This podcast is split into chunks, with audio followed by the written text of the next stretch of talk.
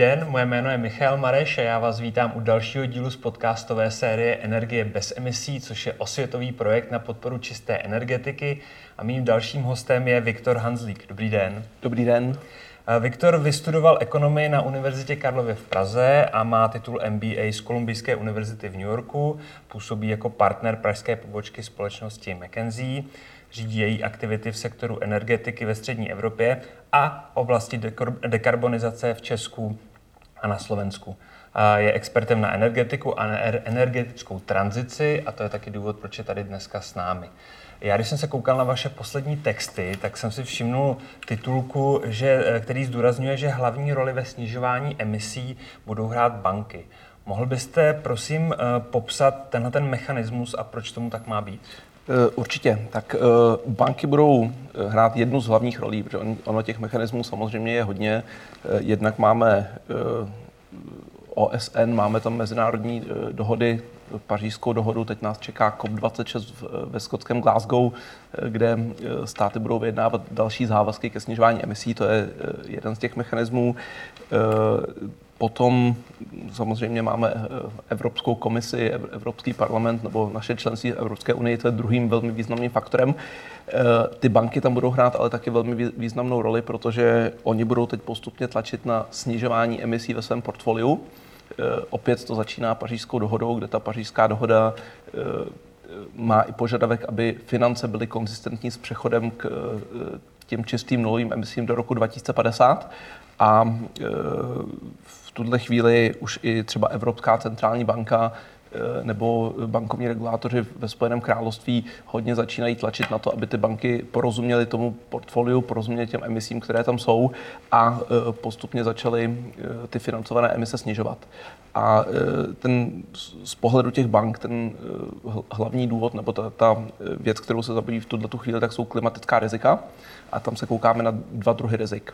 Jednak je to to fyzické riziko, to znamená, že budete financovat něco, co kvůli změně klimatu eh, reálně fyzicky skolabuje. Eh, už jsou příklady hlavně infrastrukturních aktiv, které kvůli tomu, že eh, klima se změnilo, tak buď se změnila jejich výkonnost a poklesla, anebo dokonce opravdu fyzicky skolabovaly.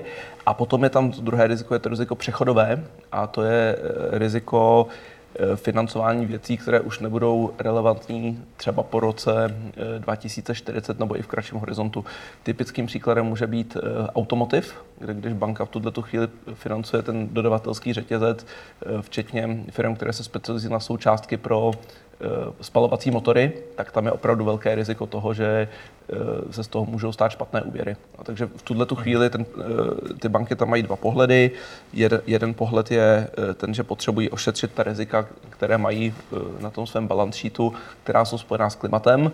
A v tom druhém plánu, v tom druhém plánu jsou nějakou centrální součástí té ekonomiky, přes kterou ta dekarbonizace se bude dostávat do, do podniků, ať už velkých nebo postupně i menších. Je, eh, jsou české banky na tom podobně jako ty světové, to znamená drží stejnou linii a jsou v tomhle tom stejně progresivní? Tak určitě to české banky řeší. V, tu, v tuto chvíli musím říct, že spousta, spousta z nich si tohodle je vědomá a rozmýšlí, jak se k tomu postavit. A ostatně, když se podíváte na tři největší banky, tak oni jsou součástí velkých těch mezinárodních matek, velkých matek. A tyhle ty velké matky jsou regulované Evropskou bankovní autoritou, Evropskou centrální bankou, takže tam je poměrně silný tlak z tohohle titulu a zároveň ale i ty banky, které nejsou součástí těch velkých mezinárodních skupin, obzvlášť ty, které mají zahraniční akcionáře, tak celé tohle téma ESG vnímají taky velmi akutně. Mhm. Když se podíváme do Česka, tak podle vaší studie by přechod na uhlíkově neutrální ekonomiku do roku 2050 měl stát nějakých 4,5 bilionů korun. To zní na první poslech jako totálně astronomická částka. Tak eh, těch 4,5 bilionů eh, korun to není částka, kterou to bude stát, to jsou dodatečné investice, které do té ekonomiky musí jít. A e, s tím, že tohle je kombinace investic, které budou mít e, velmi dobrou návratnost, je to kombinace investic, které budou plus minus neutrální a potom je to kombinace investic, které se nevrátí. A my když to všechno sečteme, tak e, věříme, že pokud by se udělali ve správné sekvenci všechny ty kroky, které k té dekarbonizaci jsou potřeba, tak ty celkové náklady na tu dekarbonizaci jsou plus minus nulové. Mm-hmm. Na druhou stranu je potřeba říct, že když řekneme, že třetina těch kroků je ziskových, eh, třetina eh, neutrálních a třetina reálně nás bude stát peníze, tak na různé lidi a na různé firmy to dopadne různě. A tohle je asi ten největší věc, kterou je potřeba vyřešit, pokud nás to celkově Eh, bude stát čistou nulu, pokud uděláme všechno správně, ale budou tam vítězové a poražení, tak jakým způsobem zajistit jednak, že ty věci, které jsou drahé, takže se reálně stanou a za druhé, jakým způsobem zajistit, že eh, celá společnost eh, to akceptuje. Asi se nemůžeme bavit čistě jenom o ideálním scénáři, mm-hmm. asi to takhle přesně nebude, proto se chci zeptat, kde se na to vezme, protože když to bude stát tyhle ty peníze, když to dám do úvozovek, tak kde se vezmou ty peníze? Tak eh, těch, těch zdrojů bude několik, tak určitě to budou muset být vlastní zdroje firm a vlastní zdroje domácností. Tam eh, jeden příklad může být eh, třeba elektromobilita. Tam, tam elektroauta jsou v tuhle chvíli pořád poměrně dost drahá v porovnání s klasickými auty se spalovacím motorem. Na druhou stranu už teď mají nižší provozní náklady a pro spoustu tříd eh, aut ty celkové náklady vlastnictví přes tu životnost toho auta jsou nižší u těch elektromobilů. A to znamená, ten, kdo v tuhle tu chvíli už je schopen sám si zafinancovat to elektroauto, tak eh, v tom konečném důsledku na tom ušetří a tohle se bude posouvat eh, jako velmi rychle a velmi výrazně dál, dál tímto tím směrem. Jo, takže, jedna, takže tam pak ještě bude hrát roli finanční sektor, když se budeme bavit o těchto těch dekarbonizačních investicích, které je potřeba udělat, tak je to obrovský objem investic, eh, které nakonec ale musí dělat ty firmy a ty domácnosti. Eh, v neposlední řadě taky eh, ty peníze budou přicházet z Evropské unie. Když se podíváme na poslední unijní rozpočet, tak je tam, tuším, 800 miliard euro v tom příštím rozpočtovém rámci na Next Generation EU, to, to znamená na, na tu zelenou a digitální transformaci. Největší podíl z toho má ten fond. Modernizační fond. Není, v tomhle tom je ten hlavní komponent, ten fond obnovy a rozvoje, Modernizační fond, ten se financuje, to je taky další výborný zdroj, to je, ten se financuje hlavně z povolenek mm. EU ETS, to znamená, ty peníze tam e, jdou zpátky do toho systému a e, jsou použity přesně na tyhle investice. A vy jste se v té studii vyjádřili taky k tomu, že ty výrazné investice by se do odklonu od uhlí by se měly vrátit. Jak to? Jak si to má normální člověk představit? Tak e, Tohle to tuším byl spíš titulek eh, z novin, který, eh, který dali eh, nad naší studii. My úplně takhle, že investice do odklonu od uhlí se vrátí, tak takhle přesně to ta studie neříká. No, spíš to, co říkáme, je, že je tam spousta investic, které můžeme, které můžeme udělat, které mají v tuto chvíli velmi vysokou návratnost. Mm-hmm. Eh, každopádně jednu věc, co tam určitě říkáte, že ne, není potřeba nutně vytvářet přebytko, přebytky, co se týče uh, energie, hmm. protože se dá využít ta přebytková energie, která přitéká v rámci jednotného gridu třeba z Německa. Uh, je to něco, s čím by měli Češi počítat jako nastálo? To, tohle myslím, že tak, tohle opravdu říkáme v poměrně, poměrně v detailu. Je to jedna z těch zásadních otázek, o kterých asi budeme potřebovat v České republice vést nějakou veřejnou debatu debatu, a to je, jaký, jaký je v tuhle tu chvíli náš standard energetické bezpečnosti. My, když se podíváme na eh, třeba posledních pět let, tak Česká republika pořád v tuhle tu chvíli eh, v těch minulých letech byla velmi významným vývozcem eh, elektřiny. Samozřejmě není možné říct přesně, který elektron, který, který překračuje tu hranici, jestli to je elektron z jádra nebo z větru nebo z uhlí, ale faktem je, že vlastně máme kapacitu, která vysoce převyšuje Eh, špičkový odběr a zároveň vyrábíme víc, než potřebujeme. To znamená, určitě tam velký prostor k odchodu od uhlí. Ono se to, ono se to už děje za ty poslední dva roky. Eh, těch eh, uhelných elektráren zavřela celá řada, spousta z nich má teď plány, obzvlášť u tepláren, přechodu na plyn. Mhm. Takže první věc je určitě tohle můžeme omezit. Druhá věc je, když se podíváme třeba do Eh, do ASECu, to znamená aktualizované státní energetické koncepce, tak tam jsou eh, poměrně velmi striktní požadavky na to, jak má být zajištěna energetická bezpečnost České republiky z pohledu teda elektřiny.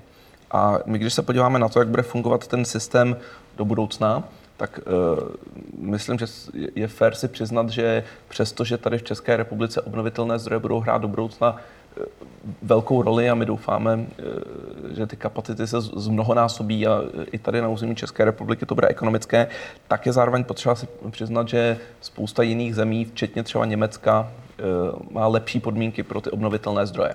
A ta diskuze, kterou bychom měli vést, je, Eh, opravdu eh, nechceme v těch momentech, eh, kdy je Německo přebytkové a v podstatě má tu elektřinu zadarmo, opravdu si ji nechceme vzít za předpokladu, že zároveň máme zajištěno, že v každý moment, kdy ta, kdy ta elektřina nepoteče k nám, takže jsme schopni si ten špičkový odběr pokrýt. A takže to, jak Eh, to, co my do té diskuze přinášíme, eh, asi změna zaměření na to, aby jsme měli eh, vždycky schopnost a vždycky měli dostatek elektráren, aby jsme byli schopní si pokrýt, si po, si pokrýt vlastní spotřebu, hmm.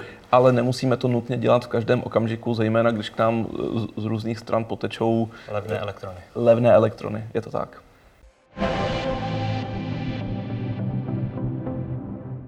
Stále posloucháte a díváte se na podcast s Viktorem Hazlíkem z poradenské společnosti McKenzie. My se teďka budeme bavit o eh, dekarbonizaci a to, jaký, jakých nárocích eh, se bude eh, týkat tenhle ten energetický přerod a pro jakou část ekonomiky bude vlastně nejnáročnější. Tak kde bude, ten, kde bude ta největší bolest? Největší bolest? Uh tak eh, tě, eh, já bych řekl, že budou různé úrovně bolesti pro, eh, pro různé části ekonomiky a společnosti v různých časových horizontech. No. A asi ani bych nemluvil o tom, o, o tom slovu bolest. Jo. Tam myslím, že naprosto zásadní role státu Evropské unie finančního sektoru, tak aby ta bolest byla minimalizovaná mm-hmm. a tam je potřeba o tom opravdu jako velmi, velmi pečlivě přemýšlet. Tohle může být ta věc, na které celá ta zelená tranzice skončí. No. Ale když vezmeme, eh, když vezmeme ty jednotlivé, eh, když oblasti. vezmeme ty jednotlivé oblasti, tak uh, energetika minimálně v tom horizontu 2030 je relativně jednoduchá a i v tom horizontu 2050 uh, je, je tam pořád velký, velký prostor dál, dál ty emise snižovat. No, velká otázka je, jak to bude vypadat na konci a e, čím si budeme pokrývat tu spotřebu v únoru, když nefouká e, a nesvítí. Tam e, ty hlavní dvě možnosti jsou zelený vodík nebo bezkarbonový vodík nebo využití carbon capture a storage, to znamená zachycení a ukládání vodíku, ale v energetice v tuhle tu chvíli pořád na poměrně dlouhou dobu je, je co dělat a jsou to kroky, které asi, asi jsou relativně jasné a logické. To, co bude těžké, je eh, určitě průmysl, nebo respektive některá průmyslová odvětví. No, tam eh, průmysl není jednolitý průmysl, ale je tam eh, spousta pododvětví, pro které, pro, které, pro, každé, pro každé z nich to bude vypadat jinak. To, kde to, kde určitě bude probíhat velká změna, je průmysl automobilí. Ostatně to už jsme se dotkli předtím v souvislosti s těmi bankami. Jo, takže ty dodavatelské řetězce v automobilovém průmyslu ty budou pod velkým tlakem a budou pod velkým tlakem eh, jednak z toho titulu, že eh, ty prodeje těch aut se spalovacím motorem budou velmi rychle klesat a na druhou stranu i proto, že když se podíváte na ty velké eh, výrobce, třeba, německé, tak oni už v tuhle tu chvíli začínají velmi pečlivě studovat tu karbonovou stopu celého toho dodavatelského řetězce. Takže ty firmy, kromě toho, že budou muset přemýšlet o tom, jakým způsobem třeba přeorientovat výrobu, tak ještě budou muset začít velmi rigorózně a velmi brzy eh, sledovat tu svoji uhlíkovou stopu a systematicky ji snižovat. Je český dodavatelský řetězec připravený na přechod k elektromobilitě? Ptám se, protože eh, do elektromobilů přijde méně součástek a trošku jiný typ součástek, než které používáme pro spalovací motory, pro auta s spalovacími motory.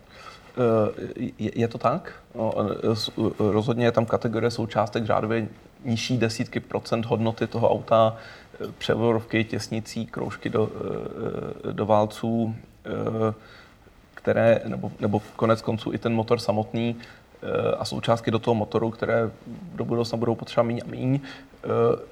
pro tyhle ty firmy je to naprosto zásadní otázka, jakým způsobem tuhle tu výrobu přeorientují nebo, nebo budou postupně utlumovat. Naštěstí je ta, ten zbytek jsou buď té hodnoty jsou věci, které jdou použít jak v elektromobilech, tak v autech se spalovacím motorem, sedačky, plasty, uh-huh. skla. Tak, eh, takže těchto těch firm se to nedotkne tolik. A pak před náma stojí ten úkol vybudovat ještě ty části dodavatelského řetězce, které jsou specifické eh, pro elektromobily, to znamená například výroba baterií, anebo doufejme v České republice i software, který je klíčovou částí té hodnoty. Pak je, ta, pak je tam ještě druhý pohled a to je, jak, jsou v tuhle chvíli ty dodavatelé připravení na, eh, eh, jak jsou dodavatelé v tuhle chvíli připravení na ty požadavky, které přijdou jednak od těch bank a které přijdou od, eh, z těch dodavatelských řetězců a budou začínat těmi, těmi OEMs, to znamená těmi velkými, uh-huh. velkými značkami. A tam to, co vidíme, je, že čím větší firma, tak tím více v tuhle chvíli na to připravená, protože má ten aparát na to, na to ty změny sledovat a je zapojená typicky v těch je blíž tomu OEM, to znamená, má lepší pohled na celý ten dodavatelský řetězec a čím ta firma je menší, tak tím míním typicky v tuhle chvíli dochází ta nutnost eh, toho přechodu. A zase tady hledáme eh, někoho, kdo tyhle ty firmy bude edukovat a pomůže jim se v tom vyznat, protože zase musíme si přiznat, že všechny ty mechanismy, kterými bude docházet k tlaku na snižování emisí, tak uh, obzvlášť pro ty malé firmy jsou extrémně nepřehledné, pořád se to mění a uh, neexistuje jedna stránka, kam byste mohli jít a on vám to řekl, pokud jste tenhle ten typ firmy, tak máte takhle dekarbonizovat a tohle je těch 15 věcí, co musíte sledovat uh, a každý si to musí sledovat v tuhle tu chvíli tak nějak sám. Ten aparát na to je poměrně, který na to potřebujete, tak je poměrně velký. Hmm. Zvládne eh, Česko přechod na bezemisní ekonomiku i vzhledem k tomu, co se momentálně děje na energetických trzích, to znamená zvyšující se cena energií, eh, zejména elektřiny i plynu a toho, že to začíná už opravdu doléhat na běžného spotřebitele?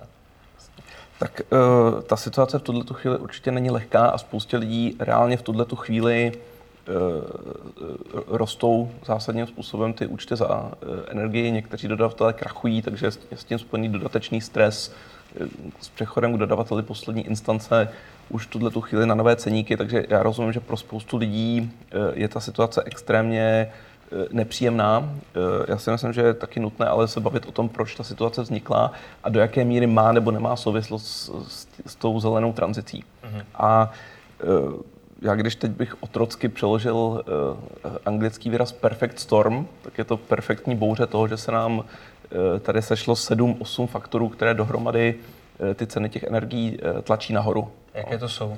Tak když začneme, začneme teda tím, co s tou energetickou tranzicí má souvislost, a to je to, že za ten poslední rok minulá zima byla tuší nebo studenější než, než průměr, jak v Evropě, tak v Rusku.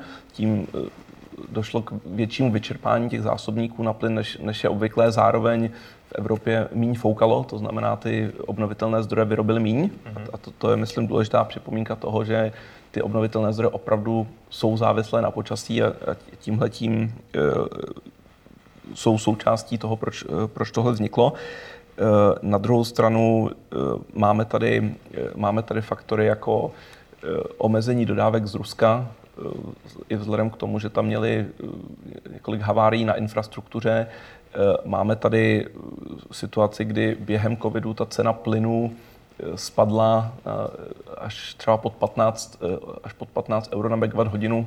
Někdy minulý týden byla desetinásobná. Takže je, je tam asi možná i určitá, řekněme,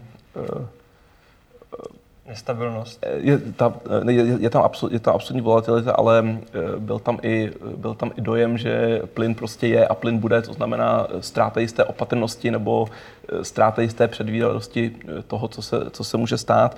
Zároveň velmi se zvyšuje spotřeba plynu v Číně, to znamená ty dodávky LNG, toho skapalněného plynu, tak v tuhle chvíli jsou potřeba v Ázii.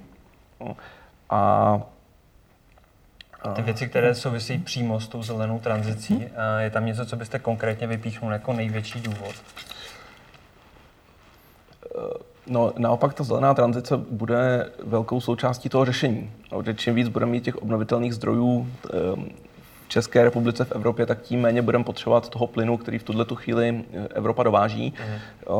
Velkou součástí tohohle problému je taky to, že Evropě eh, velmi klesá ta vlastní výroba plynu, ať už je to ve Spojeném království v tom severním moři, nebo ať je to v Nizozemsku to, to hlavní eh, plynové pole Groningen eh, velmi omezuje výrobu, tak Evropa prostě v tom plynu není soběstačná a obnovitelné zdroje jsou něco, co můžeme vyrobit přesně v té Evropě. takže jedna z těch věcí, které pro mě tohle ukazuje, je ta nutnost pokračovat v tom trendu a těch obnovitelných zdrojů mít, mít daleko víc.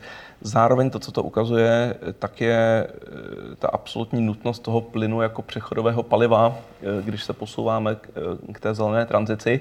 A souča- část toho, co se děje v tuto chvíli, je i určitá podinvestovanost toho plynového řetězce, vzhledem k tomu, že ta spotřeba pořád roste a zároveň ty investice do, do, do plynu se omezují, protože eh, ze spousty hledisek už to není úplně perspektivní eh, palivo. To v tom, není úplně nejčistší palivo. Nejčistší, jo, takže v tom horizontu 30 let vzhledem k té zelené tranzici není, není úplně perspektivní. Eh, ukazuje to tu výhodu toho mít jádro v tom energetickém mixu. A vy s ním počítáte v té studii? Dva nové jaderné bloky po roce 2030? My v té studii máme, vycházíme z plánu české vlády, to znamená dva nové bloky každý 1000-1200 MW, které v tom horizontu 2050 ale v podstatě jenom nahradí ty čtyři dukovanské eh, bloky, které eh, v tom roce 2050 už nebudou v provozu. Když vidíte současnou politickou situaci, energetickou situaci, je to stále reálný plán z vašeho pohledu? Myslíte teď to jádro? Ano. Eh, tak já nejsem dost blízko u toho, abych mohl říct, jestli to je, jestli to je reálný plán. Eh, určitě to, co nám vychází z těch našich výpočtů, je, že eh, mít tady tu, mít tady tu jadernou elektrárnu eh, by bylo výborné, nebo, nebo respektive pro Českou republiku a proto, aby měla ten, aby měla ten dekarbonizovaný mix, tak mít tu výrobu z jádra je... Skoro nutnost, ne? Je, sko- ano, je to skoro nutnost. Samozřejmě na druhou stranu musíme říct, že když se podíváme na ty evropské projekty výstavby jaderných elektráren, tak uh, všechny, všechny ty nové reaktory té generace 3 nebo 3+, plus, které se po Evropě staví, tak mají v tuhle chvíli velké spoždění a e, stojí násobně víc, než se počítalo. A mhm. takže e, pokud se nám podaří postavit tu elektrárnu za těch parametrů, o kterých se mluví, časových a finančních, tak, eh, tak je to pro Českou republiku určitě výborné a eh, pokud ji budeme stavět, tak to musíme nastavit tak, aby ta pravděpodobnost toho, eh, že to bude dražší a že to bude trvat díl, byla minimální. Z vašeho pohledu, které obnovitelné zdroje by se nejvíc vyplatilo budovat tady právě u nás v Česku? Tak v České republice určitě nás teďka čeká další vlna soláru. Ty náklady na, na solár za těch posledních deset let naprosto zásadně klesly a už se dostáváme, eh, už se dostáváme do situace, kdy eh, ty soláry jsou ekonomické s, už s velmi nízkou podporou a v tom horizontu 2030 pravdě, velmi pravděpodobně i bez podpory. Takže spousta lidí teď bude instalovat soláry prostě proto, že se to vyplatí a už, už je to konkurenceschopný zdroj Eh, pokud se budeme koukat na tu eh, cenu za megawatt hodinu. Eh, pokud chceme splnit ty nové cíle, které teď přijdou v rámci Fit for 55, tak určitě budeme muset přemýšlet o tom, jak znovu nějakým způsobem nastartovat výrobu elektřiny z větru, která, přestože tady proto nemáme na úplně ideální podmínky, tak pořád ty podmínky jsou dost dobré na to, aby jsme se nad tím vážně zamýšleli a tu kapacitu instalovanou ve větru tady i v tom horizontu do roku 2030 významně zvedli. Uh-huh. Ještě bych se chtěl vrátit k těm zvyšujícím se cenám energií. Uh-huh. V poslední době to šlo rapidně nahoru, raketově. Čekal jste vy takovou, takovýhle scénář? Uh, nečekal, s tím, že obecně předvídat ceny komodit a předvídat nebo předvídat ceny komodit je extrémně obtížné, obzvlášť teďka s tou volatilizou, kterou máme. Eh, tam u eh, plynu platí, že i poměrně malé eh, malé imbalance nebo malé nerovnováhy mezi poptávkou a nabídkou můžou tu cenu velmi rychle vyhnat nahoru. To je, mm. myslím, to co, to, co teď vidíme, pokud se podíváme na, pokud se podíváme na forwardové ceny, to znamená odhad trhů, jak ta cena plynu bude vypadat, tak vidíme, že po březnu 2022 ty trhy počítají zase s velmi výrazným snížením ceny plynu a už nepočítají, že tu další zimu by to zase rostlo. Mm. takže eh, já pořád věřím, že to je krátkodobý fenomén, který teď uvidíme tuhle tu zimu. Záleží na tom, jaká ta zima bude a eh, potom eh, myslím si, že příští, příští rok bude Evropa opatrnější a ty zásobníky si přes léto víc naplní. To se bojíme o plynu a co se týče elektřiny, jaký tam očekáváte scénář, řekněme, v tom krátkodobém výhledu roku, dvou? Tak uh, tam to bude záviset v podstatě skoro jenom na, tom, na té ceně plynu. Nakonec to, co tu, tu cenu elektřiny tvoří, tak je podíl obnovitelných zdrojů, je to e, cena plynu a je to cena emisní povolenky EU ETS ten podíl obnovitelných zdrojů poroste, ale eh, v tom horizontu jednoho, dvou let Velice poměrně jo, pom, pomalu, mm-hmm. nebo respektive ta, ta relativní změna není tak velká. Plyn, to uvidíme, to jsme teďka pokryli, ta cena povolenky EU ETS v tuhle tu chvíli je 60 euro na, na eh, tunu CO2. Tam je to v nějakém tom koridoru, eh, o kterém věříme, že to dlouhodobě zůstane do toho roku 2030. Když se podíváme na Fit for 55, tak ve Fit for 55 se mluví o rozšíření EU eh, ETS, nebo respektive paralelním systému k EU ETS i pro ty sektory domácností a dopravy, které v tuto chvíli nejsou pokryté. A s tím, že ta indikativní cílová cena je 50 až 80 eh, euro za, za tu tunu CO2 do toho roku 2030, takže eh, ty, ty ceny eh, CO2, které vidíme teďka v tom současném mechanismu EU ETS, tak jsou někde v tom koridoru, kam pravděpodobně pojedeme dál. Pojedeme dál.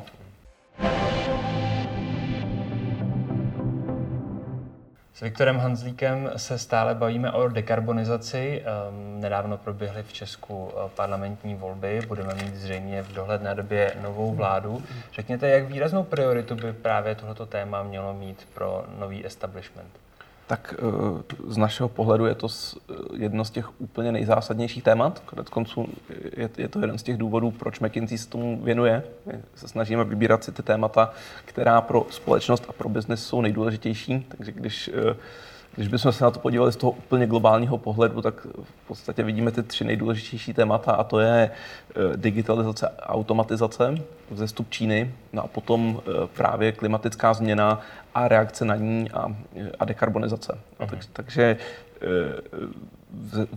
vzestup Číny pravděpodobně úplně z České republiky neovlivníme, to je něco, na co budeme nějak reagovat pravděpodobně jako součást nějaké pozice Evropské unie, ale ta digitalizace a automatizace a ta dekarbonizace jsou ty dvě věci, ke kterým se ta vláda bude muset postavit. Samozřejmě, samozřejmě doplněná spoustou řekně, lokálních věcí, které jsou, eh, které jsou důležité, ať už, ať už se bavíme o schodku státního rozpočtu, eh, o exekucích a spoustě dalších témat, eh, které tady lidi zajímají. Cítíte obecně, že ve společnosti má tohleto téma dostatečnou váhu, dostatečně se o něm bavíme?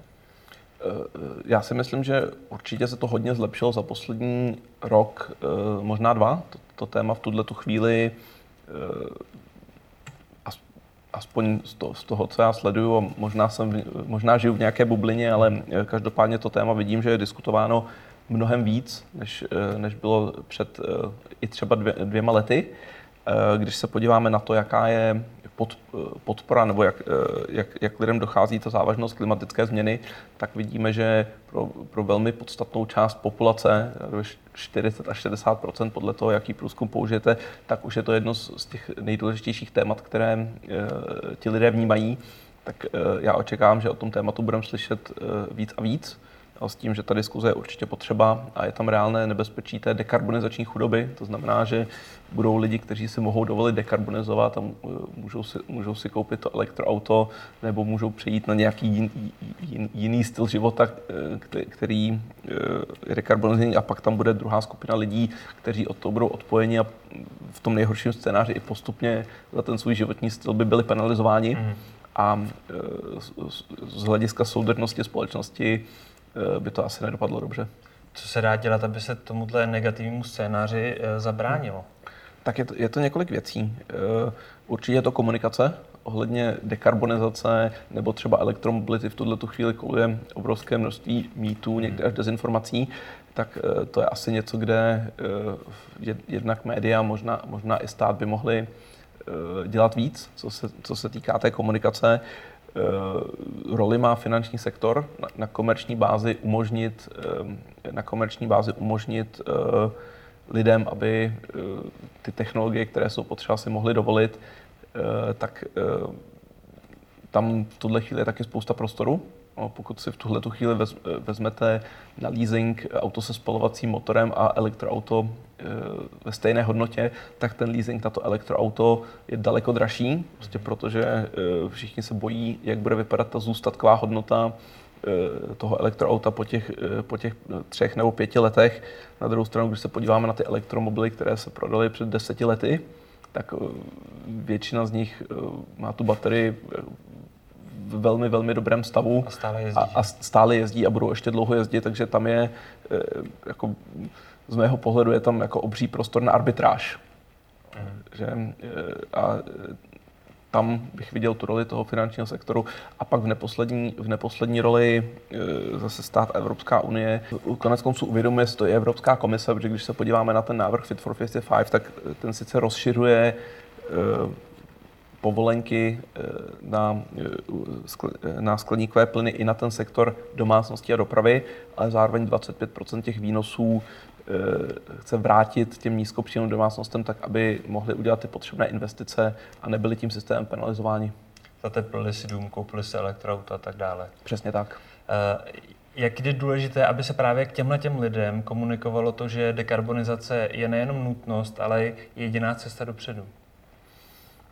Tak uh, z mého pohledu to nutnost je. Asi to uh, nevím, jestli to je úplně jediná, uh, jediná cesta dopředu, protože těch, těch cest dopředu je spousta, spousta různých, ale pokud, pokud jsme součástí Evropské unie, ale hlavně pokud jsme zapojeni do těch evropských a světových dodavatelských řetězců a pokud jsme zapojeni do toho evropského finančního systému, tak pak to opravdu nutnost je a ty alternativy k tomu a ty, a ty jiné cesty jsou, e, myslím, pro Českou republiku e, jako až nerealistické nebo, e, nebo jako rozhodně by vedly k rapidní dezindustrializaci a rapidnímu schudnutí České republiky. A já si myslím, že tohle je potřeba komunikovat nejenom těm lidem, kteří potenciálně by mohli být ekonomicky postiženi eh, tou dekarbonizací a tou dekarbonizační chudobou, uh-huh. ale eh, je potřeba to komunikovat celé společnosti a hodně vysvětlovat eh, ne to, že Green Deal k nám přichází jako něco, co, co nám Brusel nařizuje a my, nám teda nezbývá, než se tomu podvolit, ale vysvětlit, proč, proč se to dělá, co jsou ty, co jsou ty příležitosti, které v tom jsou a e, zároveň i to, co je ta nutnost a e, proč vlastně Evropa tohle dělá. Jsem rád, že jste zmínil slovo příležitost, protože jsem chtěl končit na pozitivní notu, takže jsem se chtěl zeptat na to, co dekarbonizace hmm. může přinést za inovace, nové druhy ekonomiky, nová pracovní místa, tak aby jsme viděli i nějaký záblesk naděje a pozitivity. Tak uh, já tu naději a pozitivitu mám. Já si, já si myslím, že nakonec Evropa tu, eh, tu dekarbonizaci zvládne a teď eh, nejsem si úplně jistý, že se dostaneme opravdu na tu čistou nulu v roce 2050, ale i pokud se dostaneme někam blízko té čisté nuly nebo opravdu to snížíme o vysoké desítky procent, tak to bude, eh, tak to bude velký úspěch. To, to, co, to, v čem je ta příležitost, je, že teď vznikají naprosto nová odvětví, ve kterých ta, ve kterých ta Evropa je na čele. Jako dobrým příkladem pro mě je třeba eh, offshore wind, to znamená vítr na moři, kde ti evropští hráči, ať už ti, kteří ty eh, elektrárny vyrábí, anebo hlavně ti, kteří je instalují a provozují, mm-hmm. tak, tak jsou na té světové špičce.